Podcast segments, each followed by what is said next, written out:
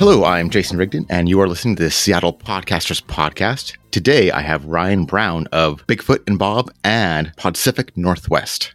How are you today? I'm doing great. Thanks, Jason. Yeah, thank you so much for coming on the show. Um, could you tell me a little bit about your podcast? Absolutely. Uh, I do a comedy podcast with my fiance about monsters, cryptids, and local legends. Uh, very heavy Pacific Northwest themes. Uh, big fans of Bigfoot, not Bigfoot hunting, but uh, we just like the idea of a big furry boy running around in the woods. Okay, and so like kind of all kinds of paranormal stuff. Do you do like aliens and psychics? I suppose. oh sure, yeah, yeah. We anything that people are way too serious about that make them difficult at parties. So, uh, if it is vampires, werewolves, mummies, we'll take that on. If it is crystal healing and sage burning, we will take that on. If it is Bigfoot, Mothman, or the Flatwoods Monster, we're so there. And are you uh, a true believer, or is this more um, just for fun? This is more just for fun. It, we're very clear about the fact that we respect the beliefs of any person. And we realize that people who believe in paranormal things do so for a reason and uh, that their unique life experience is important and valid. Uh, and so we try and take things with a grain of salt, uh, but try and be respectful of, of those beliefs. The, the, exceptions being, you know, people that think that vaccines cause autism, or people that believe that you know, someone with a different color skin is not as much a, a person. You know, those are beliefs that we, we don't really uh, respect. But for the most part, we keep it light and uh, and fun. And you cover some movies too. I think I saw you did one about the Bird Box and uh, my one of my absolute favorite movies, uh, Pontypool. Oh yeah, we had such a blast with that episode. Um, Pontypool is an especially interesting horror movie. Um, we do we like movies, and movies are traditionally the way that we are introduced to monsters. Um, obviously, there was a time when it was uh, primarily through books, but uh, but now I think horror movies are very popular and thrillers, and we tend to learn about new monsters through horror movies, and they're not always named. You know, for example, Pontypool is technically a zombie movie, but it's so different from your average zombie movie uh, that you really have to watch critically to to know what's going on. Whereas if you watch, you know, like Day of the Dead or something like that, you already know what to expect. Yeah, I, I, I just love that movie so much. So I was really thrilled when I saw that episode. That was great. Thank you. Yeah, we're both big fans. So, how long have you been doing this show? Uh, we celebrated our one year anniversary last month. So, about 13 months now. And we'd been wanting to start a podcast for a long time, specifically to talk about weird stuff because we live in the Pacific Northwest, which is an area that uh, has a lot of uh, spooky, uh, creepy, and paranormal uh, culture. I I come from New England, where there's way more ghosts, obviously, but but uh, out here, people are a lot more into first of all Bigfoot. He's he's kind of the big one, but also they're you know they're really into exploring the unknown and pushing the boundaries of what may be considered good science. And so, how many episodes have you made? Um, oh, I don't know. The mid 40s. We were weekly uh, when we started out, and then we moved to uh, bi-weekly, more or less, when I started working on Podcific Northwest, because that ended up taking up a lot of my time. And had you done um, any podcasts before this one? No. Uh, um, I was definitely learning on the fly. I, I, do most of the production side for the show, and, and I've been learning on the fly uh, for most of it. Uh, I have done audio projects in the past. Uh, I, I, was a gigging musician for a while in Rhode Island. Um, but podcasts are a little different, obviously. Um, there's less production that goes into it, obviously, depending on the show, but there's so much more diversity in, in sound. Uh, when it comes to podcasts, that you have to think about it in a slightly different way. Uh, I was in a good position to start a podcast because I had all this audio equipment from doing music. So I already had a mixer, I already had a USB interface, I already had a headphone amplifier and stuff like that.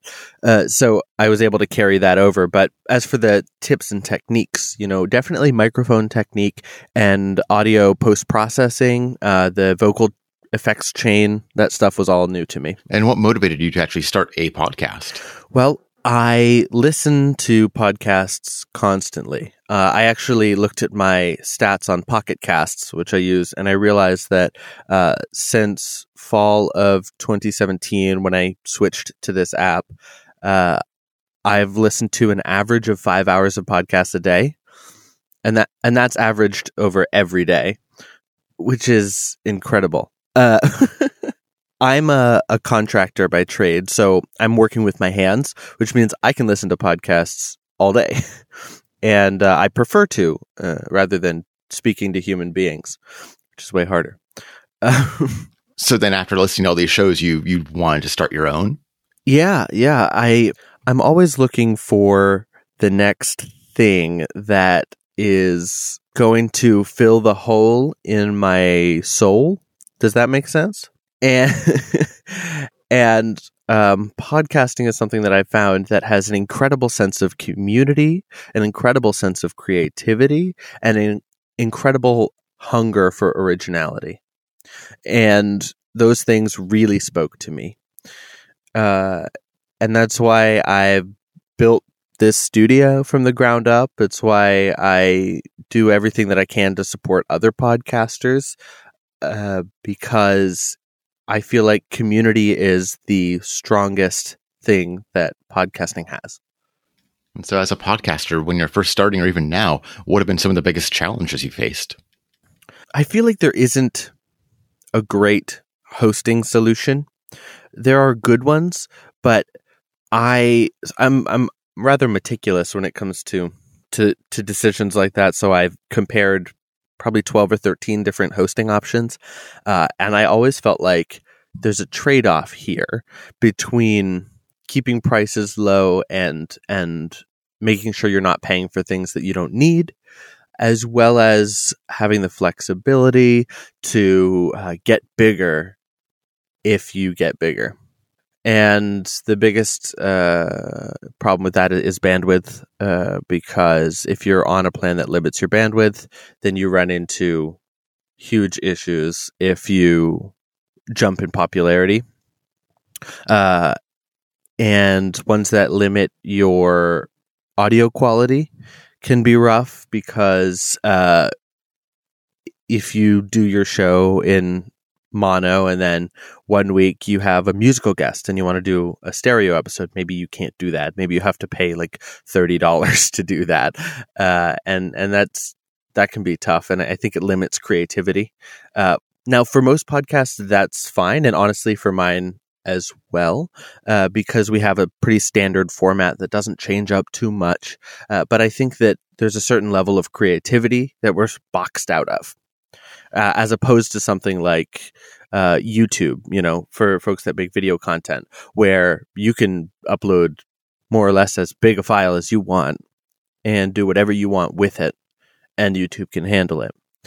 The other uh, big issue is equipment. I think that as the field has become more crowded, uh, the quality that you need to hit for people to listen is a little higher you know, 10 years ago, you could start a podcast with your built in laptop microphone and not do any editing, and you could have a successful podcast. But I don't think that's possible anymore.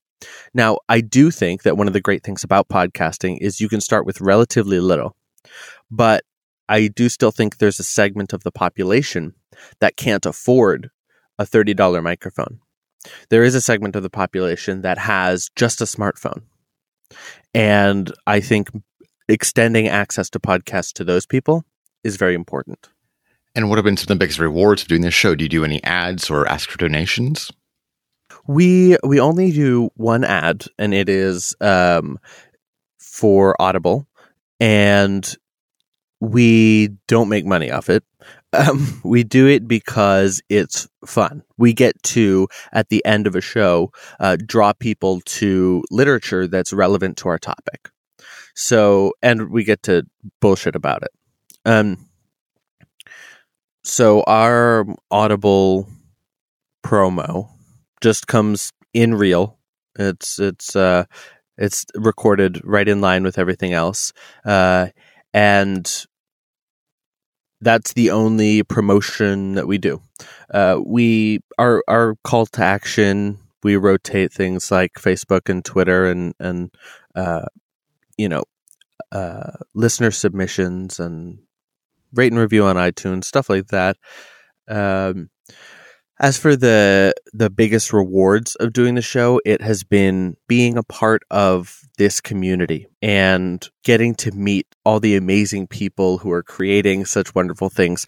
PodCon was uh, last month, and it was. I mean, it's it's the best thing that we do all year because we get to meet people who are doing things that we didn't even uh, think were possible, and people who are so passionate about their projects and about meeting other people who feel the same way that they do. That's absolutely been the most rewarding thing. And have you made any connections in kind of the paranormal enthusiast area? A couple. I I'm nervous about doing that because like I said we aren't true believers and we don't necessarily uh, take things super seriously. Uh, I like to say that the target demographic for the 1987 movie Harry and the Hendersons is the precise demographic for our show. Uh, and I don't know how many hardcore Bigfoot folks are into that movie. Could probably more than I think. I we've had the opportunity to go to a couple of uh, Bigfoot conventions, uh, and we have not taken that opportunity. I'd be nervous about interviewing a real life Bigfoot hunter, but we are always open to meeting new people. And I would love to have some more guests who have some firsthand experience in the paranormal. We actually we did an episode with a friend of mine from New England who talked about his experiences with the paranormal. Uh, unfortunately, there were audio issues and we lost the episode. It's the only episode that we've lost so far, and I'm real bummed about it. But I'd love to do more of that in the future. And so, one of your other really cool projects you're doing right now is Podcific Northwest. Could you tell us a little bit about that? Absolutely. Um, Podcific Northwest started in uh, late last year in order to create a space for local content creators in the Pacific Northwest. It's a group of primarily podcasters, uh, but also uh, musicians and uh, video producers where they can gather discuss technique, network, and support one another. I want people to be able to go on the Facebook group or talk to their fellow members and get answers to problems they can't get answers to anywhere else. And I want Podcific as an organization to provide people with resources that they can't get anywhere else. There are a lot of podcasting groups um, based around genre or uh, just sort of general podcast groups on the internet. Uh, and you and I are uh, part of groups that have a different focus that, that are more geographical. And I think that's really important. And the best way to exploit that is to provide for your members physical things in the real world. So that's why this week we launched Dead Possum Studio, which is our first community recording space uh, in Kirkland, Washington. It's free to use for any group members. So they can come in and use our equipment and record and uh, use our editing software and, and make the project that they want to make, whether or not uh, they have access to the stuff themselves. Well, that is really incredible. What inspired you to do this, or what was like did you were you do you has anyone else done this kind of thing? It seems very like unique. I could not find anything like this. The closest thing that i could find is uh, the public library in seattle has uh, music practice rooms uh, where you might have uh, it's a soundproof room and you've got maybe a piano uh, but no recording equipment. And any recording studio in the greater Seattle area is going to cost at minimum a professional recording space $50 an hour. And that is way cost prohibitive for people. Um, especially if, you know, it's one thing if you're an independent podcaster who wants to start a show that's just you talking into a microphone. You can get a $20 microphone, or there are recording options for the cell phone, um, which I talked about before, uh, but they're possible. If you want to make, say, an audio drama and you need a place to bring your voice actors and to put their voice down, you can't you can't as easily shove them into your closet as you can yourself. Uh, and so there's a, a, lot of things that I think this will enable people to do that they might not otherwise have access to.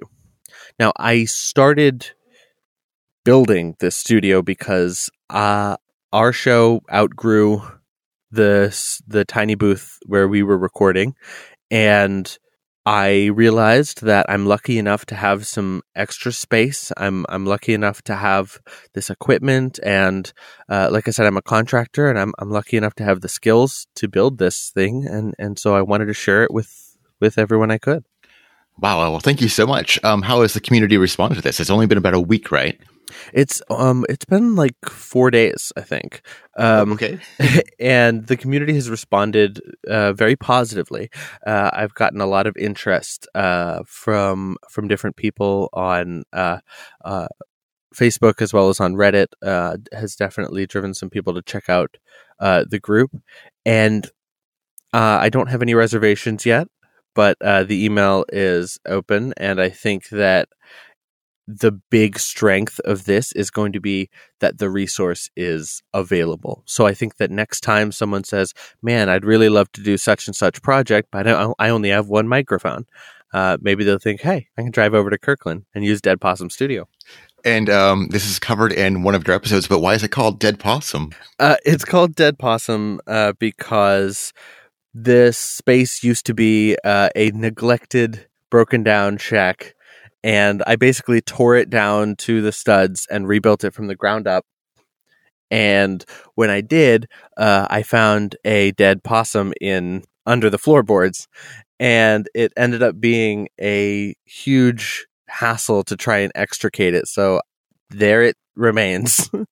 um, it's it's a nice clean skeleton, so there's no smell. So I figured just leave it, and I built a new floor over it and so now, uh, as far as I can tell, it's haunted. And uh, how many microphones are in the studio? Or like how many people can you get in the studio? Uh, so the studio has enough room to to comfortably seat five. Um, we have technically four microphones right now. We have two studio, what I would call studio quality microphones, and then we have a uh, portable recorder, uh, which is the the Zoom H1, uh, which folks might know is a pretty decent quality entry level recorder. And then we have uh, a, an Audio Technica stage mic, which uh, the audio quality is not as good. Uh, so I would recommend two people at a time. With a guest, you can you can do up to four, or whoever wants to share mics. And if people are interested in finding out more information, where they, should they uh, go? Oh, they can go to bit.ly forward slash Podcific NW. That's with a capital P, capital NW. Or they can go to facebook.com slash groups slash Podcific NW. So continuing kind of this path of getting more technical about, you know, how these shows are really produced. Um, you mentioned about hosting options. So where do you host your files?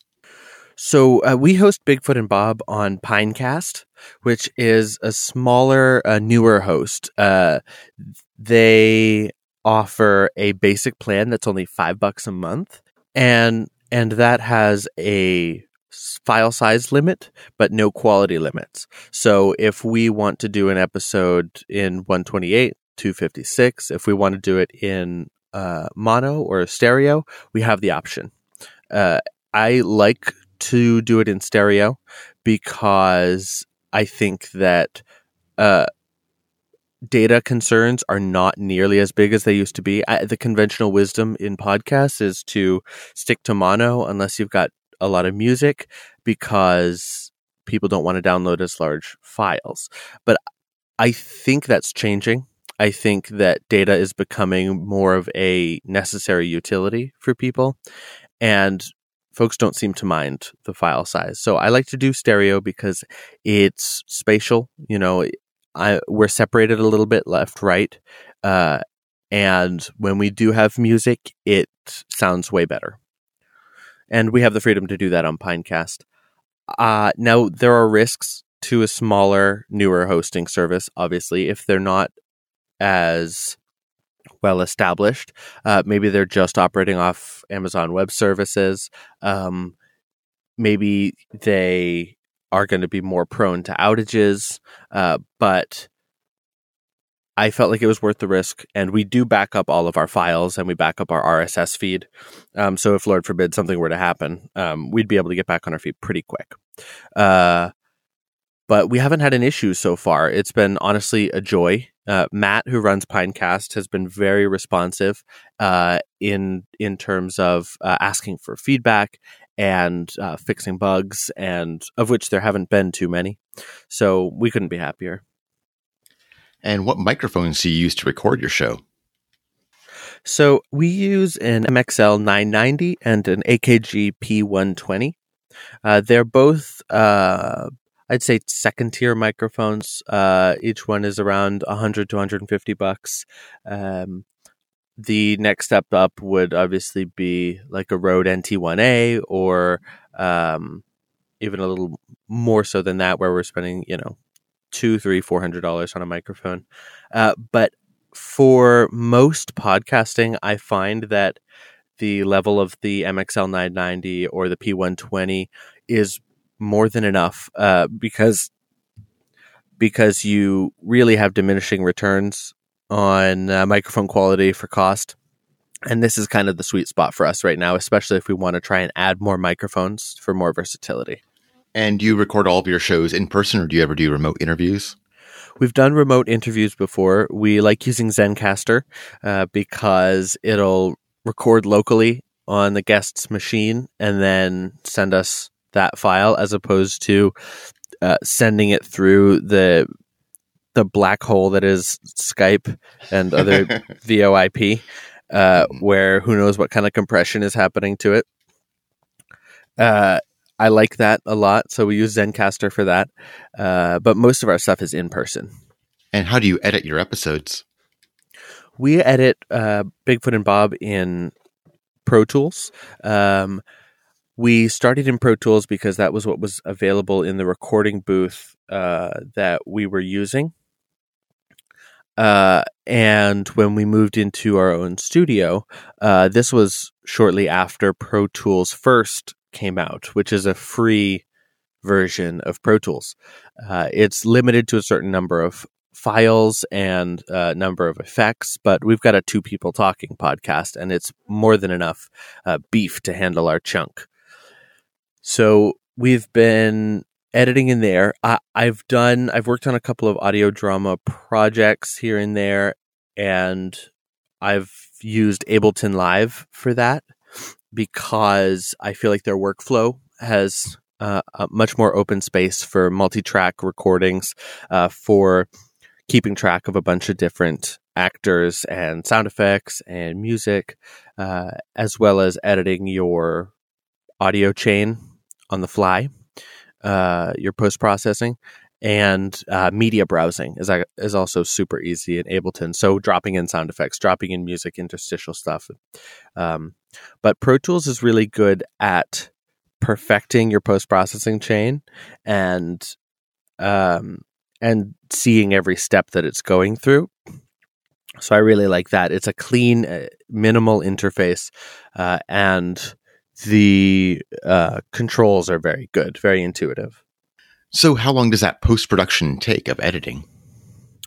Well, I I tend to edit pretty aggressively, um, so it usually takes probably two hours for an hour of audio, maybe a little more, um, because I'm pretty meticulous. Uh, but there are times that it's a lot easier. For example, we did a live episode uh, recently where it took like five minutes to edit because there aren't really any edits that need to be done. Um, and sometimes, you know, you're lucky enough to just be able to drop in the the theme music here and there. But I do like to take a, a personal approach to it. I, I personally like when the edit is characteristic of the host in the same way that the dialogue is. So if we make a joke that I think would be punched up or improved uh, with an editing technique, you know, maybe uh, spooky delay or adding some sound effects here and there, I'll do that because it's silly and it's fun and, and I like to be able to play around with it. And then how do you prepare for your shows? How do you pick your topics and do you have, you know, share notes? Yeah, we have a Google Doc and it is very long of topics that we would like to do. And we generally don't have a lot of trouble picking one uh, because we have not yet run out of topics that we're really excited about. So when we get ready to do the episode, you know, uh, a few days ahead, we'll talk about um,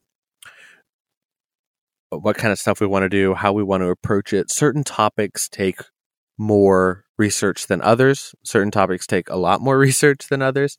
Uh, and some topics take no research at all. So, depending on that, we sort of choose how to allocate our time. And so you're doing a pretty humorous take on these things. Do you ever have any like pre-planned jokes or bits or is it all just spontaneous? Oh no, it's yeah, I I think that doing a show that is ostensibly spontaneous and writing pre-planned jokes is comedy suicide. uh our shows are entirely improvised. We might decide on a bit to do ahead of time. You know, like if we're struck in the moment, uh, we might pause the recording and say, okay, I'm going to pretend to be an idiot for a few minutes. Just roll with it. Uh, but we're not planning out jokes. One of the things that really shines about our podcast, I think, is that it is genuinely just my fiance and I having fun hanging out together. And it's personal and informal and hopefully you also learn something. Is there any danger? I've talked to some other podcasters with um, their co-hosts or people they're very close with and they talk with all the time. Is there any danger of kind of like losing your steam? Like, do you ever talk a little bit too much before the show and feel like maybe you've uh, you've you've lost something? I don't think so. Uh, one of the wonderful things about the person that I've chosen to spend my life with is we never run out of things to talk about. And if we've talked a topic to death outside of the show, we won't do it on the show. Uh, or we'll do it in such a way that we're talking more to the audience than to each other. We've definitely done topics where uh, either they're more heavily researched or we just sort of have an understanding uh, between one another of how it goes, and it's more of like a co-lecture. You know, like maybe you've got two teachers today, and uh, and we sort of support each other's points in, in that way. But most of the time, we can just chat. We can just uh, say what comes to mind. We we've got uh, flag posts that we uh, use to make sure that we hit all of the points that we want to hit. But other than that, uh, we're just going for it. And how much time do you think you spend promoting your show? Oh, that's interesting. It might be depressing to calculate, uh, but we we honestly don't do that much promotion. Uh, we are active in communities, and we try to give back to uh, the communities that we're a part of. Uh, and I think that people find the show that way a lot, as well as word of mouth. Um, but for promotion, I mean, I made some business cards. We were definitely uh, doing self promotion at at PodCon, and we do somewhat at, at networking events. Um, but we don't put a lot of importance on being popular on being widely listened to because I feel like that's a great way to feel like you're wasting your time.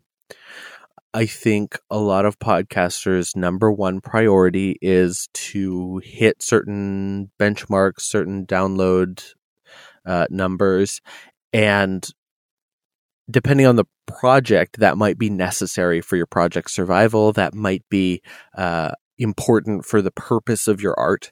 But for most shows, and certainly for ours, we do it because we love doing it. We do it because getting in the studio and bullshitting for 30 minutes to an hour it is a genuine gift to be able to put everything aside and just talk to each other once a week it, once every couple weeks. It's awesome.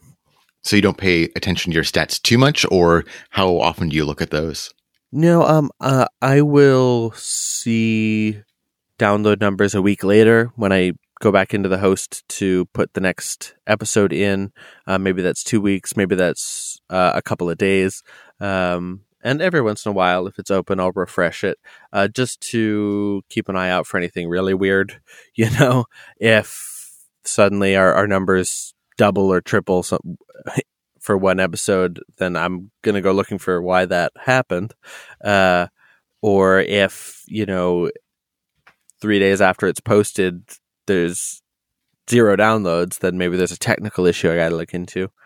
But not for self adulation, certainly. Yeah, so you've avoided the uh, the obsessive stats podcaster. There's some people that you know it seems like they're checking every hour, and it just drives them insane. right? Yeah. Like I said, I I feel like that's a great way to feel like you're wasting your time because there's never going to be a number there that you say eh, that's enough there's never going to be uh, a number there that means that you'll want to stop growing. And if growth is important to you, spend your time on growth. If that's fulfilling for you, if that's part of your art, you know, like I enjoy editing. Editing is part of my art. If I hated editing, I wouldn't do it. uh, our episodes would just be what they are. Uh, but I like doing it. And I obsess a little bit over the edit, I'll be honest. But that's because it's fulfilling for me. And honestly, if obsessing over stats is fulfilling for you and it feels good, then do it. You can do that. You know, if you're a numbers guy and and and that's what you're looking for, I, I support you. I support you doing that. But genuinely think about whether you feel good or bad. If you're checking your stats four, five, six times a day and you find yourself feeling bad at the end of it, maybe it's not the way to go. And so, uh, what social media are you on right now for the show?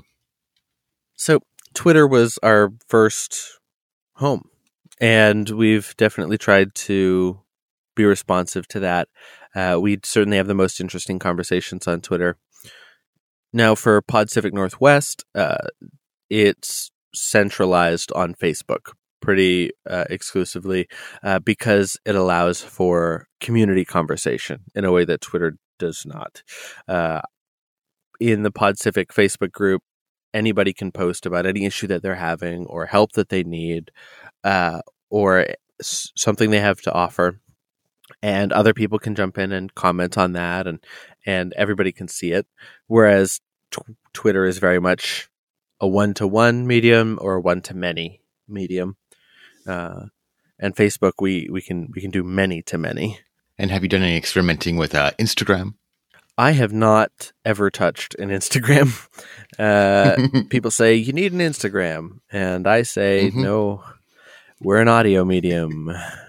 Yeah, yeah. Because I asked this question because uh, I want to know what you're putting on Instagram. Because people keep on saying, you know, oh, you got to be on Instagram. Or I get some people told me they get a lot of listeners from Instagram, and my question is always like, how? What? I don't. I don't know what I have. I have one for my my shows, but I have no idea what to put up there. You can only put so many pictures of your your mic on, and then it's like, what are you going to do? Well, and and you have a better opportunity than most. If your podcast is about podcasts, then you can post pictures of your microphone. But a pet peeve that I have is people with podcasts that have nothing to do with audio production, uh, who have podcast themed social media. Uh, I think just because it's a podcast doesn't mean there should be a microphone uh, on your cover art. Uh, movie posters don't all have video cameras on them. uh, but that's a tangent that I won't go down any further. And do you keep up much with the uh, podcast industry news? Uh, somewhat, yeah, yeah. I'm on a few different mailing lists. Um, you know, when we first started the show, we for the first like two months we were hosted on Buzzsprout, uh, and I've stayed subscribed to their mailing list because it's got some really great news that uh, uh, that I I enjoy reading. Their blog is very good, and it, it sort of has the finger on the pulse. i have also got Google alerts for podcasting and and whatnot, and I like to sort of keep up on the news. Any uh, other favorite sources? Uh, so Bello Collective is a wonderful resource for uh, some news, but mostly uh, articles um, on culture and process. You know, they'll. Uh, I read a great article on there about hosting your first live show and how you don't have to have hundreds of people in attendance to have a successful live show. Uh, and they have a great attention to independent producers.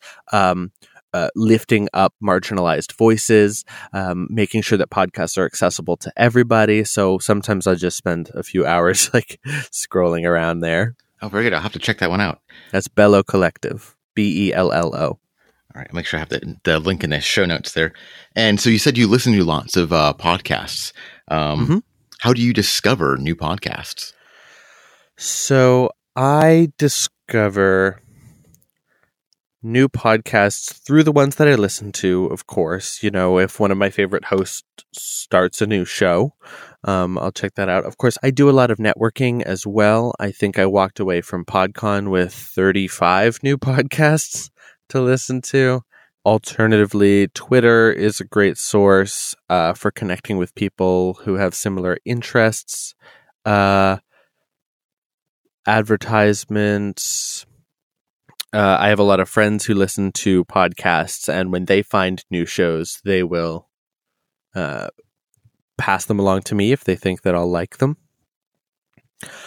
A lot of network based stuff. Uh, for example, if you listen to any of the shows on the Maximum Fun Network or the Earwolf Network or the Headgum Podcast Network, you'll hear ads for other shows on that network. Crooked Media is a great example. Uh, they do a lot of cr- cross promotion. And so I'll listen to shows that are curated in a way by, by being on a network. And as a listener, do you have any podcasting pet peeves? As a listener, interesting. Um, I, I'd say some of the run of the mill ones, not compressing your audio, not normalizing your audio. You know, when you've got really loud and really soft parts. And so I'm turning up the volume and then, oh gosh, I'm turning down the, the volume. Um, your podcast should be normalized to um, minus 19 LUFS. Uh, if your podcast is wildly loud as a baseline, it will hurt my ears. and uh, that's just, I don't need that kind of trouble as for content, I think some shows have a tendency to go off on tangents uh, that aren't necessarily interesting to their listeners, even though they're interesting to them. You'll see things like uh, people will talk about something that they're uh, really interested in at the moment, but they have no reason to believe that their listeners are interested in. You know, stuff way off topic. Uh, but that's that's less a problem for me because if you're passionate about something, then then I'll be into it. Uh, I don't have a whole lot of pet peeves, honestly. Uh, you you said about the cover art. You didn't you didn't necessarily like uh, the mics and the cover art. Yeah, that's that's certainly true. I think that um, something like uh, our friends Podscure who do a podcast about obscure and uh, independent podcasts, that's a great opportunity to put a microphone on your cover art. Um, your show, which is about podcasts, that's a, a, great opportunity to put a microphone. But it is a kind of a design cliche that, or um, what kind of gets me is I see like the radio broadcast tower a lot of times, which is a little yes. strange. Oh yeah, a radio radio broadcast tower. Yeah, I think a lot of folks consider podcasting to be radio for people who don't want to do radio, and I don't think it's that at all. I I think it's an alternative to radio that is much more appropriate for the 21st century. Well, the dynamics are so much different. I mean, it's an on-demand media as opposed to one that's um, live, and so in radio you have like a lot of people trying to fill time. Hmm. Hmm. Yeah. You you have the opposite problem in radio that you do in podcast. In podcasts, you need to make the most of every minute, whereas in radio, it's a take it or leave it kind of thing. You've got 10, 20 radio stations uh, that you can listen to. But if you're listening to this one, you will put up with a lot. you will put up with five minutes of uh, of ads on an all music station. uh, you will put up with uh, just terribly corny hosts and poorly planned segments and things that you cannot get away with in podcasting. Yeah, my my pet, biggest pet peeve for radio is the uh, the teasing like an interview or something that's going to be happening, and it'll be like for the entire show, and then it'll be like a two minute conversation at the very very end. But the uh-huh. entire show, they're like coming up, coming up. Yeah, and I think a lot of that has carried over into podcasting because a lot of the folks that are making the most popular podcasts used to make radio. I think NPR cornered the market on podcasts for a little bit for a little while there. Um, and a lot of podcasters got into it with radio being their only model, you know, especially some of the earlier and more popular ones, um, as well as the ones that are doing something professional. I, I, I can't tell you how often I hear, whether it's an NPR show or a Crooked Media show or something else, where they're like, stay tuned because after the break, we'll have such as, and I'm like, people aren't tuning out. First of all, that's not they're not tuning because it's not radio. But it, um, if people don't want to listen to your ads on the radio, they have to change the channel or turn the radio off. And that means that to get them back, they have to actively navigate back. In a podcast, if they hate your ads, they'll just skip them. They're not leaving. And uh, that interview that you're teasing is not six minutes away, it is 10 seconds away. Uh, so I, things like that, that uh, I guess they aren't so much pet peeves, uh, but they are things that I notice and uh, and things that I think could certainly be improved on the whole. So it's still the beginning of the year. Um, do you? This is probably the last time I ask this question to a guest this year. Um, do you have any predictions for 2019 for podcasting? Oh, um, I I don't spend a lot of time predicting things. Um, but I think that podcasts will continue to grow in popularity. I think that as more and more people realize how futile it is to actually speak to other human beings in person, uh, more people will listen to audio.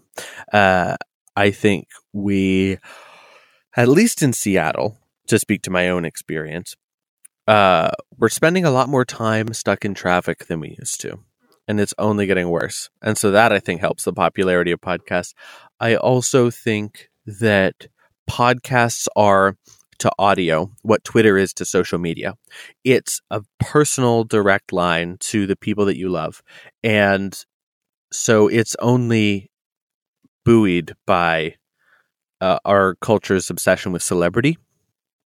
And uh, you can sort of see this in every other celebrity starting their own podcast. I think that trend will continue. Um, Conan O'Brien started his own podcast a couple of months ago, which is nice. I actually listened to that. But um, I know that a lot of podcasters hate celebrity podcasts uh, because they sort of substitute celebrity for content and for character. But uh, I do think that it helps the it it it raises all ships, uh, as the saying goes. So there's been a huge increase in podcast listening over the last couple of years, and I think that will continue. I think podcast literacy among content creators is going up. I think that you have fewer and fewer podcasts that are starting off with a low quality because they're used to a higher quality in general, and so they will seek out those that equipment and those methods and uh, the care that goes into making a show that sounds very good that people really enjoy. Uh, so I think that the average quality of podcasts is going to go up. I hope that translates also to more audio drama because while it's a strong community currently, uh, I think uh, we have an appetite for way more of it and way more audio drama that lifts up and empowers marginalized voices, um, women, people of color, people with disabilities. Uh, I think there's a huge appetite for that, and I think that's one that's going to be filled uh, quite a bit more in the coming year. Well, thank you so much for coming on. Where can we find more information about your projects? So uh, you can find all the Bigfoot and Bob stuff at bigfootandbob.com and you can find all the Podcific Northwest stuff at facebook.com slash groups slash podcific nw. All right, I'll make sure I have all those links in the uh, show notes. Once again, thank you so much for coming on. Thank you so much for having me, Jason. This is awesome. The Seattle Podcasters Podcast is a production of the Seattle Podcasters Guild. You can find more information about the Seattle Podcasters Guild or this podcast by visiting seattlepodcasters.com. This show has been hosted and produced by me, Jason Rigdon. Our theme song was Stringed Disco by Kevin MacLeod. Incompetech.com, licensed under Creative Commons by Attribution 3.0.